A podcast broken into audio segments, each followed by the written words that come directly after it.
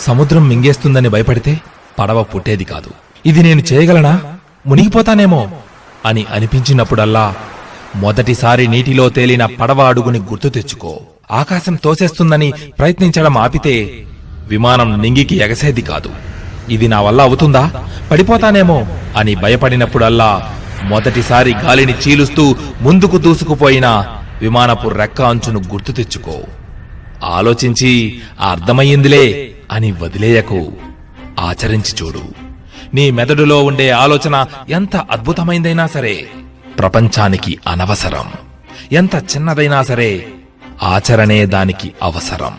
సాయం చేద్దామనేది mother Teresa ఆలోచన కాదు ఆచరణ. భార్య జ్ఞాపకాన్ని చరిత్రలో శాశ్వతం చేద్దామనేది షాజహాన్ ఆలోచన కాదు ఆచరణ. ఆలోచన అంకే ఆచరణ సంతకం. అంకె ఎవరు రాసినా ఒకటే.